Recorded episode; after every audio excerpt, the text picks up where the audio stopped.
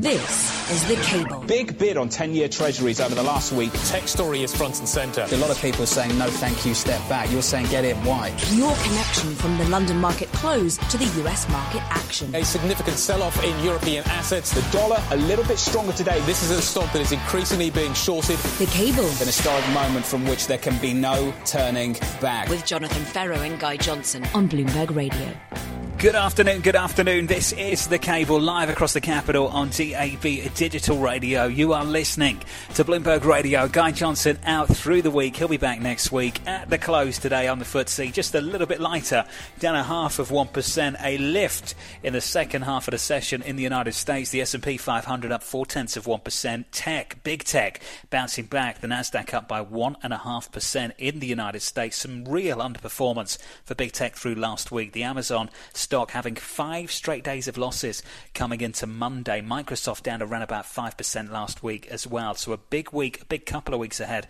for big tech with Microsoft earnings this coming Wednesday, then closing out the month of July with earnings coming from Facebook on July 29th. Then on the 30th, we will hear from Apple on Amazon as well. So big tech very much in focus. Worldwide, though, the story is all about fiscal policy. Fiscal authorities on both sides of the Atlantic trying to make some progress on some much needed fiscal moves. For our audience worldwide, the focus through the week, coming into this week at least, has all been on fiscal policy. Meeting over in Brussels, European leaders trying to get that elusive breakthrough. Said to be agreeing on something in and around 390 billion. Still got to agree on that and the strings attached to any funds that will be dispersed to the likes of Italy, which has been hard hit by this pandemic. Mr. No, that used to be Wolfgang Schäuble of Germany. That is now Mr. Rutte of the Netherlands. Let's join Mr. No, Marcus Ashworth, Bloomberg opinion columnist. I wonder how you would behave in these summits over in Brussels, Marcus, as they get to about 1 a.m. local time, how you would have reacted last night as this just carried on through the night into the morning. oh, well, I think that, everyone knew this was going to be a a stamina fest, and uh, they've been quite clever to um, get breaks and do different things and have sidebar meetings uh, and um, and stagger it um, over a period of time rather than literally being stuck in the same room and not being allowed out as used to be the case. But I think the one thing we can probably be thankful for is that the British aren't in this because uh, now, now well they can't they can't blame the British anymore. Marcus, oh, well, for any of this. Can, of course, but they, they, they, can't directly blame it, you know, to this particular thing. But I mean, look, I think there's a lot more dynamics to this particular negotiation than people uh, had initially realised. I mean, obviously, I'm slightly disappointed they they've shaded the grants down from 500 down to 390. Not because I don't think that that isn't wise and frugal. It, it, it's just that it, it reduces the wow factor.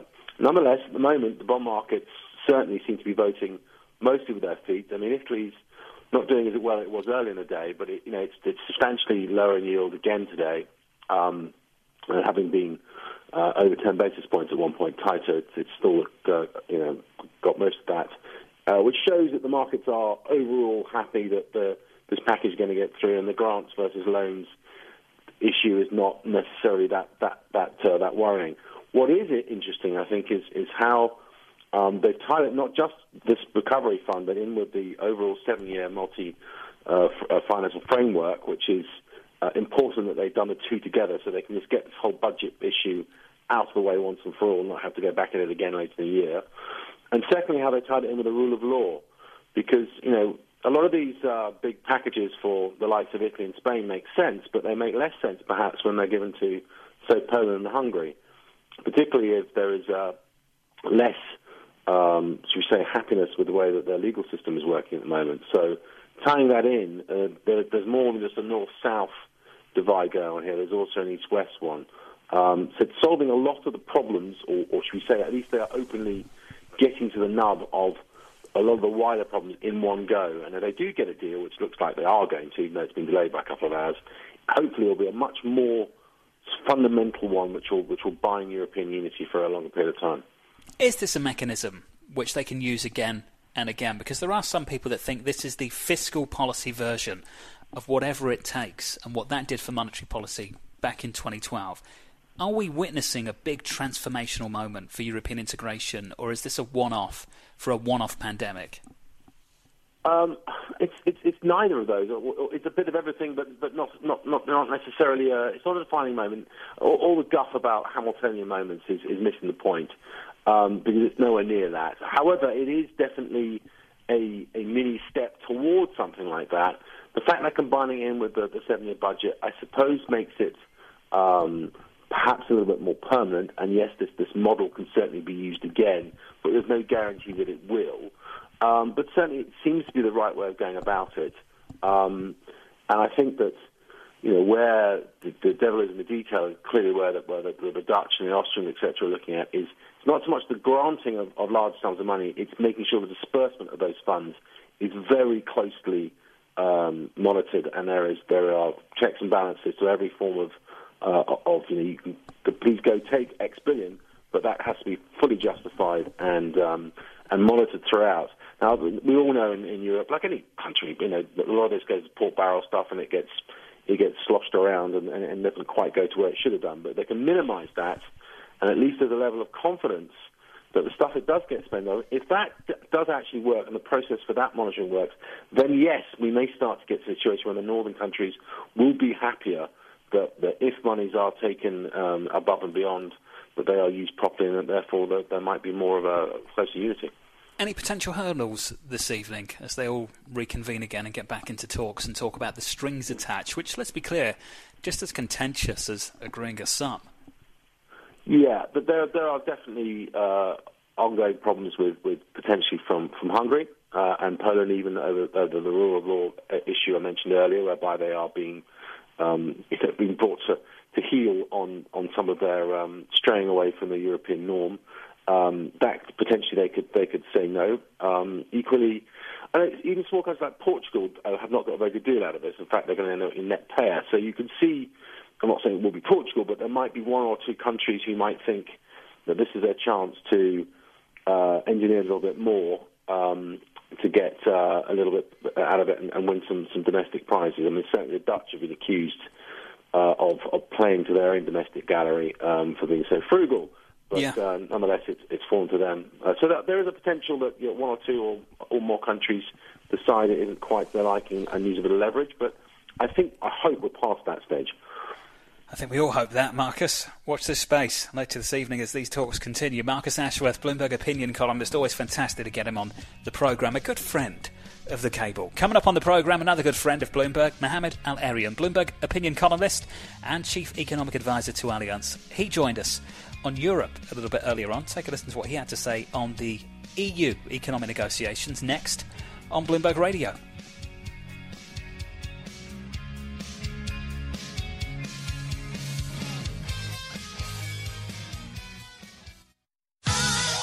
This is The Cable with Jonathan Ferro and Guy Johnson on Bloomberg Radio.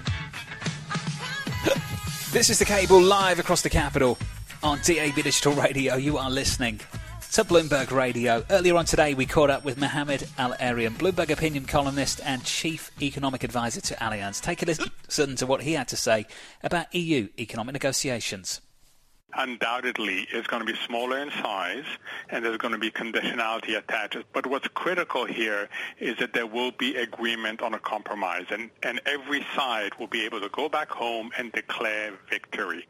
And that puts a foundation in place if you need to do more.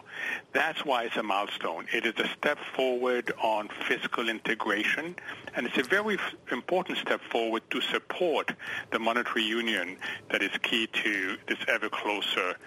So, Mohamed, I've heard this several times over the last several days that this is a mechanism that, if agreed upon, we can return to and do more with. Mohamed, is it that or is it a one off? Because either outcome has huge repercussions for financial markets. If it's the former, great. We really have to revalue Europe and erode redenomination risk in a way that we haven't done for the last several years. If it is just a one-off, then I'm not sure we've got anything good here, Mohamed. All we have is a very late response to the pandemic and the economic pain that we experience on the continent right now, and we're not going to return to this in the future. Which one is it, and how can you be sure? So yeah, you're absolutely right. It really does matter. Um, I believe it is the former. This is not a one-off. This is the start of an important process. That is how Europe gets to better positions. The market, John, if you look at the Italy-Germany spread, that is back to March levels. We are now back to around 150 basis points. So the market also believes that between this fiscal agreement and the ECB, we are getting to a place where you worry less about the really bad outcomes. You don't get rid of redenomination risk, but you certainly erode redenomination risk. Mohamed, with that in mind, if we can make some progress later this evening, and let me be clear, it is still really contentious over in Brussels about the strings that would have to be attached to any money just handed out. But if we can make some real progress overnight, what do you think needs to be revalued, reevaluated on the continent in financial markets? I think it's the euro versus U.S. And as you know, for a very long time, I've been saying wait on fading the U.S. in favor of Europe. Given what's happening in the U.S., given what's happening in Europe, I think it's harder to argue against fading some of your U.S. exposure in favor of more European exposure. Mohamed, away from the currency, if you look at the Italian bond market, European peripheral banks, any of them attractive to you at the moment from your perspective? They've been so distorted by central bank action and same for other uh, elements of the bond market that I'm not quite sure what you're getting unless you have to be in those bond markets. So no, John, at these levels, I think you just respect what central banks have done and you stay mostly on the sideline unless you have no choice. So, Mohamed, there's a key distinction here. Believing in revaluing Europe just in terms of the multiple that you would put on a single euro of earnings and believing that we can generate a sustainable, durable recovery on the continent. If you have confidence about one, do you have confidence about the other? No, and that's really important. So we think of a whole element of risks, and you have to address each and it's not just limited to the, the, two you've cited. There's other risks as well. There's liquidity risk. There's all sorts of other risks. No, I think there is still a question mark as to what is Europe's engine of growth. Europe will not be able to rely on the global economy. The global economy is as, as desynchronized as I've ever seen it. The U.S. is stumbling towards a recovery. So, so there is no clear engine of growth going on. Um, so the areas that depend on global growth need to find another engine of growth. And it's not clear that Europe has found one. And that's why when the Dutch are pushing for structural reform, it's not about punishing countries like Italy. It is about trying to find more endogenous growth engines. Mohamed El-Erian there, Bloomberg opinion columnist and chief economic advisor to Allianz. Up next, the conversation continues with David Stubbs of JP Morgan Private Bank right here on Bloomberg Radio.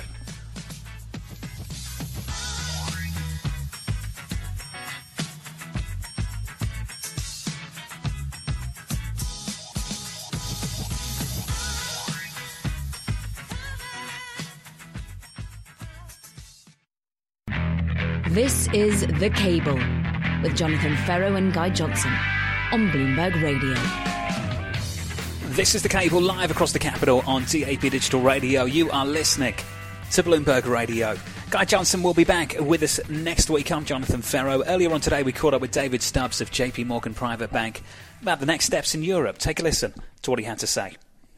Yeah, John, I think a modest positive surprise. The fact that they're coming back and talking again shows real intent to nail down the, the headline numbers in this deal. John, we knew that there would be uh, some compromises on the road to final uh, final uh, recovery and, and final agreement here. We knew the headline number would come down. Looks like it is from that 750. We knew there'd be a shift from uh, gr- uh, from grants into loans. I'm encouraged that the latest uh, number on grants seems to be 390 billion, down from 500. That's still enough for the market to, to see this as a significant uh, package, if not a panacea uh, for, for the troubles. Once we get uh, some agreement on that, hopefully it comes today, uh, then we get move on to some other thorny issues around governance, around um, conditionality on the money. But ultimately, John, our view remains the same. This, this is going to get done, and it's quite a big moment for Europe.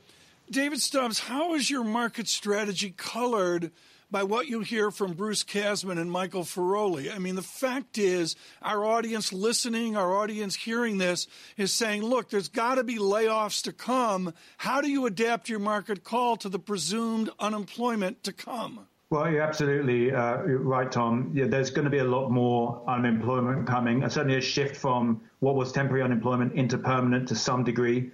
Uh, it's going to be a very, very challenging labour market in the United States and around the world for a number of quarters, probably a number of years. For us, that means a couple of things. It means, uh, firstly, it confirms we are early cycle. There's going to be plenty of spare capacity in the economy to grow into in coming years.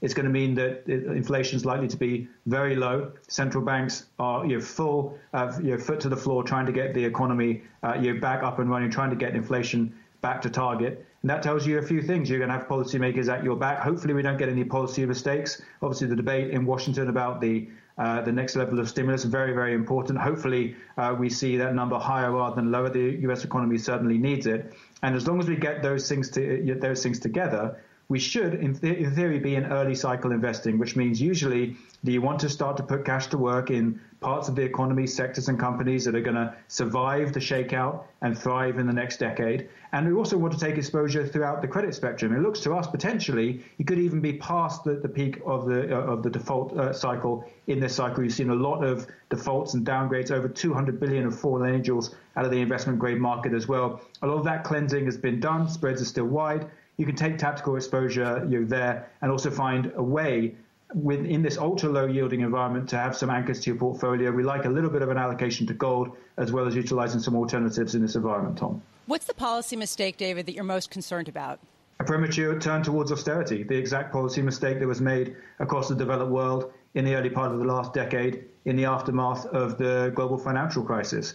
Getting worried too soon about the trajectory of public debt trying too soon and too aggressively to close the budget deficit uh, when there is uh, large parts of the economy that need support, that are fragile, and you, haven't seen a return to the momentum, the animal spirits of the private sector, and really starting to put people back to work. We know that with uh, you know, with assistance from central banks, the governments of the developed world have no problem issuing the vast amounts of debts they, they need. I don't see a problem anytime soon. They need to keep, uh, keep focused on uh, supporting you know, the market through this enormous shock supporting uh, you know, the, the economy, businesses large and small, allow you know, the, the recovery to continue, hopefully get past this health crisis for sure, uh, and then you know, start to lay the foundation for future growth. All of that is more important than, than worrying about the budget deficit right now. There seems to be commitment to that here in the United States. A $2 trillion spread, nevertheless, between Republicans and Democrats. Quite clearly, there are three broad debates in the equity market right now, David. It is small caps versus large, it is value versus growth, it is international versus the United States. On those three debates, David, do you have one that you have a little bit more conviction on over the others? I think at the moment you'd be very brave to go into outright small caps because you know, we are still dealing with a lot of the economic fallout, and that is particularly difficult for smaller companies to deal with. They tend to have higher leverage levels, lower cash balances. They tend to have less ability to tap certain funding sources. Uh, and if you look into the, fi- the, financials in the small cap, if we do see uh, a wave of, of, bankruptcies and solvencies uh, you know, amongst the household sector, it'll be the smaller uh, you know, the, the, smaller banks which maybe take a hit there. So I think probably have most conviction on, on, that. The other two rotations, of course, we talk about it every day: when to buy international, when to buy value.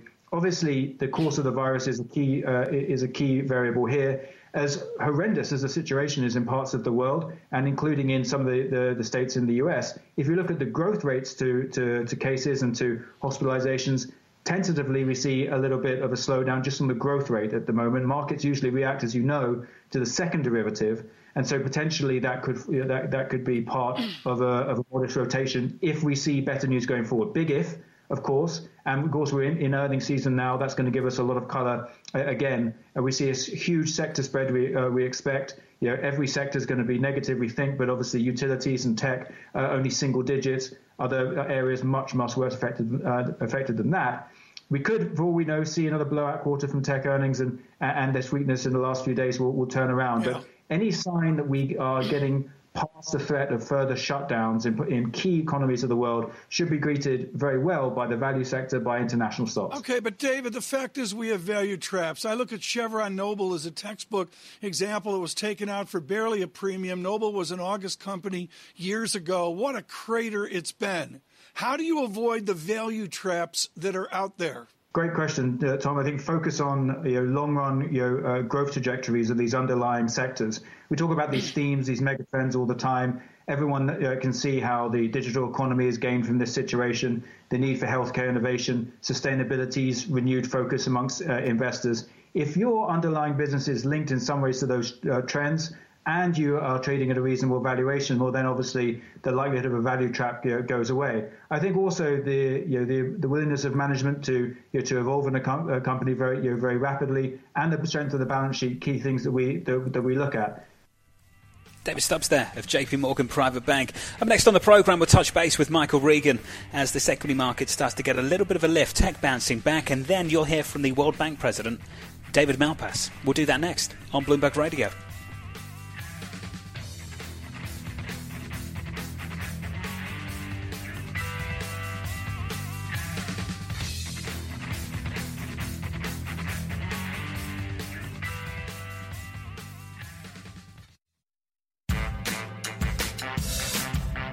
Is The Cable with Jonathan Ferro and Guy Johnson on Bloomberg Radio.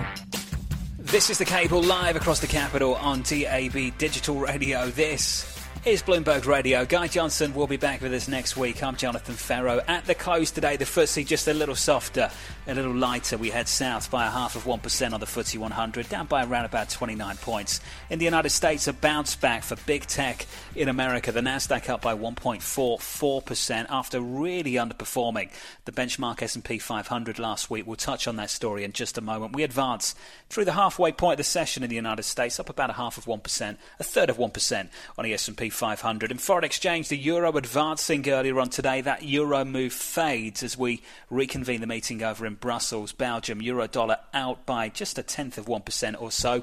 Cable is where you see the outperformance for pound sterling against the US dollar. Your pound buying you 126.48. And just to round things out for you in the bond market, quick snapshot, quick feel of the bond market in the United States. The Treasury market bid yields lower by a single basis point. The curve just a little bit flatter. Your 10 year 0.613%. Michael Regan with us now, senior editor and lead blogger for Markets Live. Mike, this is the issue, isn't it? We hear this a lot that many of these companies can get by without the face to face travel anymore.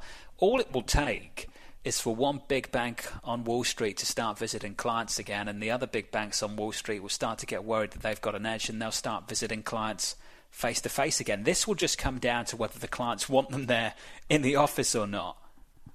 Yeah, I, I imagine that's right, John. And you know, I, I think deciding when that time is and, and when the clients are actually, uh, you know, happy to have a face-to-face visit is is the big question. Um, you know, there's so much uh, uh, hope built around these vaccines, um, and knock on wood, hopefully they really do deliver, you know, uh, on schedule like like we're expecting maybe uh, late this year, early next year. Um, but I think that uh, obviously is going to be the big, uh, you know, the, the big sort of reopening that gets people confident to to really act like they did before all this. Um, you know, it's, it's interesting looking at the the U.S. equity market right now. I mean, we do have the S and P up a little bit, but boy, uh, it's not a very strong sort of breadth to that rally. There's actually way more stocks down today, about 350 stocks down in the S&P compared to 150 up. But you do have those big heavyweights doing well again. Amazon up about 5% today. And this is after they dropped like 7% last week. But you know, yeah. you have all those sort of famous blue chips, your Microsoft, your uh, Alphabet, Apple, all up. So kind of going back to that, reverting back to that old safety trade of the big, you know, internet-enabled tech companies that are, are considered sort of a haven in all this, and uh, you know, looking at the big losers. And, and there's not really any much company-specific news to describe all this, other than I think just a, a yet another Monday reassessment of the of the virus. But you know, looking at Darden restaurants down about five and a half percent. Uh, most of your major airlines, like Charlie was talking about, uh, uh, are down. MGM, the casinos. Um, so at least for the start of the week, it, it looks like you know we're we're kind of reverting to that notion of um, you know it, it, the reopening is not going to accelerate uh, from here too much. Big Tech back on top. Michael Regan, always great to catch up with you, mate. Michael Regan there, our senior editor and lead blogger on some of the price action that we're seeing today. Amazon, as he points out, up 5.5%, five day losing streak for Amazon last week. And there you go. As soon as you get that correction, bang, buying once again this Monday. Microsoft up by 2.73%, going into earnings this coming Wednesday. As Michael points out, huge couple of weeks coming up for big tech. Microsoft this Wednesday, back end of the month. Facebook on the 29th, I think. On the 30th, we'll hear from Amazon and Apple as well. Up next, you'll hear from the World Bank President David Malpass on the need for debt forgiveness. That's next on Bloomberg Radio.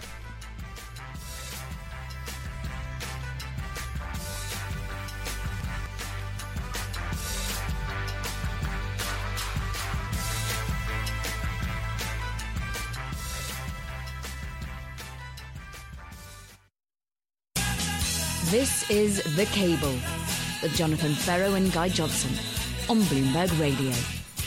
This is The Cable, live across the capital on DAB Digital Radio. This is Bloomberg Radio. Earlier on today, we caught up with David Malpass of the World Bank, the president. He discussed how the bank is coping with the effects of COVID 19. Take a listen.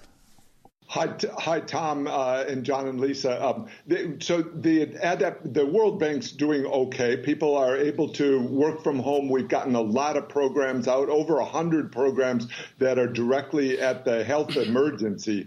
The the problem is that developing countries are under immense pressure because of the global recession, the economic shutdown in the advanced countries, and the pandemic itself is still spreading uh, through countries, uh, and they also also entered this problem with a lot of debt already on their books. So those are the problems that we're trying to address uh, as we as the recession deepens, and then we hope finds the other side and we come out of it. In your distinguished career at Bear Stearns, and particularly, David, as you build out that world best Latin American coverage at Bear Stearns, there was a mechanism for challenges in the third world, in the emerging markets.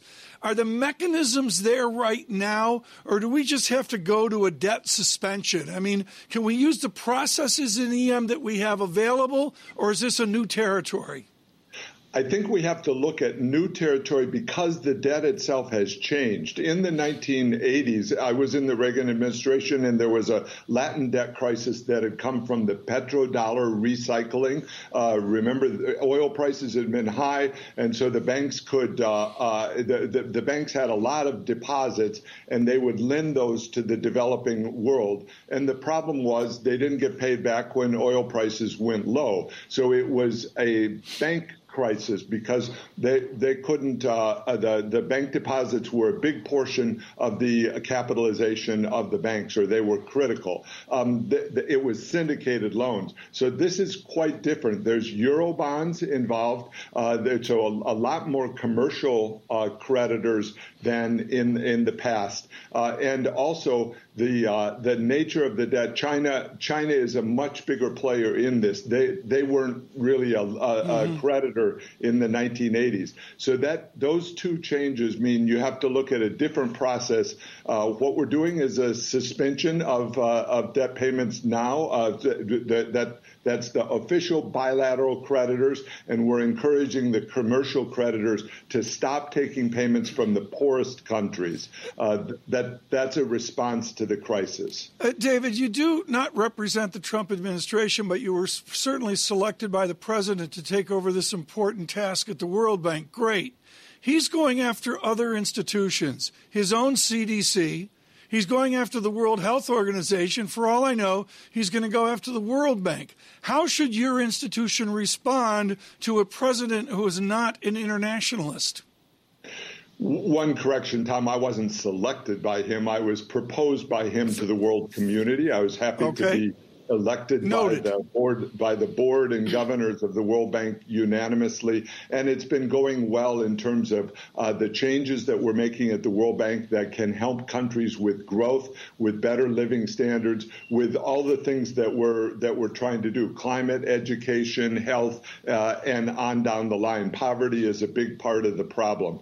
Um, so if you if you boil it down, we want to have international cooperation among the various organizations, but the drive for growth has to come from individual countries. So that's what we're trying hard to do at the World Bank. Uh, our we have country offices in almost all of the developing countries, and th- those offices work with the governments to find out what will work best for the countries, and then we can help fund it with grants and loans. You know, the World Bank heavily is doing grants, which helps a lot with the net positive flow into the poorest countries. That's what we want others to do. You know, it, it's it's hard to say you're going to make a loan uh, to a country that's that's in extreme poverty because where are they going to get the resources to pay it back? So we try to shift the balance toward grants.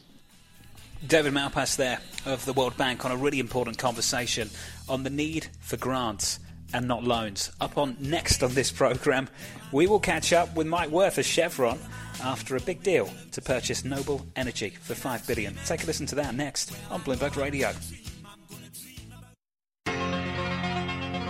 This is The Cable with Jonathan Ferro and Guy Johnson on Bloomberg Radio. This is The Cable live across the capital on DAB Digital Radio. This is Bloomberg Radio. Guy Johnson will be back with us next week. I'm Jonathan Ferro. Earlier on this morning, Chevron agreeing to buy Noble Energy for about $5 billion in shares as the oil giant looks to beef up in the Permian Basin amid the wreckage of the worst ever crude crash. Earlier on today, Alix Steel caught up with the Chevron chairman and CEO, Mike Wirth. Take a listen. This is a deal that builds on Chevron's strengths. These are high quality assets at a fair price. It's a good deal for the shareholders of both companies. And I think it shows why we're, we're, we're different than many others in, in our sector.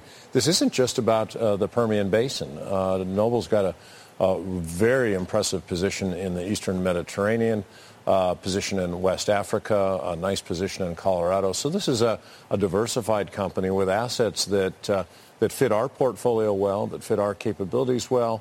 And of course, their shareholders now have access to a stronger balance sheet, mm-hmm. a stronger dividend, and they retain some, some upside exposure to an eventual recovery in the economy and price. So from that perspective, it seems like the takeover was opportunistic rather than strategic, which then leads me to believe this is not the start of a Chevron buying spree in the, in the Permian to consolidate even more acreage there. Is that the correct interpretation?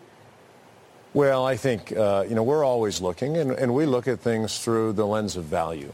And uh, we have to see a, a good portfolio fit, and so there are strategic screens that we look at for any transaction. We've got a pretty high bar for these things. And we have to believe these are assets that will compete for capital within our portfolio, that will strengthen our portfolio long term and help us improve returns. This is a deal that's accretive on earnings per share, free cash flow per share, and returns. And so it's got uh, strong financial attributes.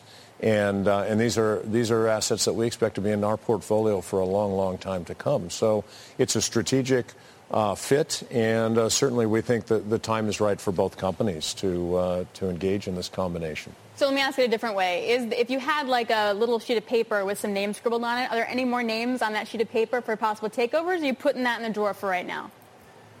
Alix, uh, you and I have talked before. We always have a long sheet of names that we look at. Uh, but there's a there's also a, uh, a, strict set of criteria that we apply, and and and we've got a, like I say a high bar. We look to create synergies here. We're looking to improve returns. And, uh, and look, this is aligned with our disciplined, returns-focused strategy. And, uh, and so uh, we're focused on, uh, on this transaction. We think it's a very uh, good one for the mm-hmm. shareholders of both companies. And, uh, and that's really our focus today. Something that was also interesting with Noble in particular is I just wonder what biggest, bigger driver was it for you? Was it the international assets, particularly the assets in Israel and the Eastern Mediterranean, or was it conventional? Where do you see, unconventional, excuse me, here in the U.S., where do you see the biggest appeal? Well, it's all of the above. I mean, it's a, it's a really attractive asset base. And uh, look, I think uh, they're, they're, they've been so successful in the Eastern Mediterranean that, uh, that, that, it does uh, bring with it uh, a set of uh, geopolitical complexities and potential risks that for a company the size of Noble is, is, uh, is pretty meaningful. Uh, we have a, a large global diversified portfolio. We have exposure to many different basins, many different geographies, many different governments, and, uh, and we've got many decades of experience in managing these risks. And so I think uh, that's a very nice fit. Uh, their position in the Permian is uh, is very good, but it's not the same scale as ours. So I mm-hmm. think we bring that together, and you've got scale efficiencies and capital efficiencies uh, that we'll see. And then their position in Colorado is an add for us we like unconventionals. Uh, we've got unconventionals in Argentina, in Canada, and in, uh, in the U.S., in, in uh, Texas and New Mexico. This gives us exposure to another unconventional basin that's a high-quality resource. So the entire portfolio is a nice fit. It's not about one or the other. So let's just take the unconventional for just a second. Uh, you mentioned on the call the DJ Basin was um, uh, more advanced, more mature. Uh, is, is the right way to interpret that? Is that when the market opens up to sell, that might be top on the list to sell? No, I don't want to. I don't want to say that at all. What I was really saying is that uh, we've got multiple unconventional positions, as I said, in the Vaca Muerta in Argentina, in the Duvernay in, in Canada, in the Permian, and uh, and, and the the eastern Colorado unconventional uh, basin is actually further along in its development cycle, so the risks are lower than they would be in Argentina or in Canada. The geology is proven, mm-hmm. and uh, the performance has been strong. So it's uh, it's it's more akin uh, to the Permian than it is to the emerging unconventionals mm-hmm. that we see in some of these other countries. You, you did mention talking about selling assets that now is a really bad time to be a seller and that the right price it's better. Do you have an idea what that price is based on this purchase being at $40? Does it have to be 50, 60 Brent?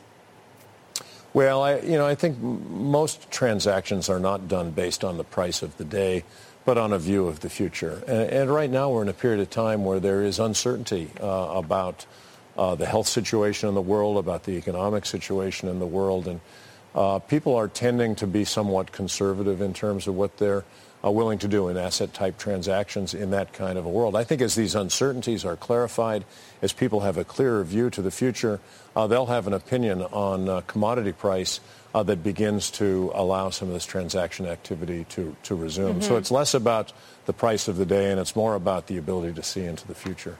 Let's see into the future when it comes to LNG because we mentioned the international assets uh, and Noble has a position in the Aphrodite gas discovery in Cyprus. Um, can you give me some sense of how you view the development of that project based on the very depressed global natural gas prices that we're seeing?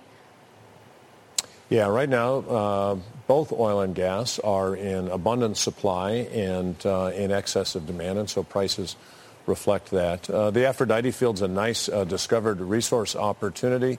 Uh, there are some complexities uh, in developing that field that need to be sorted through. And uh, it could go into a natural gas or an LNG market.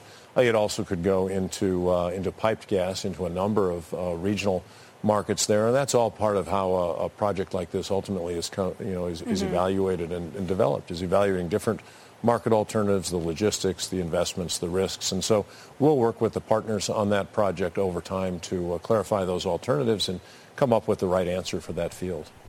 Mike Wirth there, the Chevron chairman and CEO, speaking to Bloomberg's Alix Steel on the purchase of Noble Energy for $5 billion. Coming up tomorrow, we'll round up the latest talks in Brussels as the negotiations go into a fourth day and advance the conversation on what comes next in Washington, D.C. as the Democrats and Republicans settle their differences over fiscal stimulus. From New York for London, this was The Cable. This is Bloomberg Radio.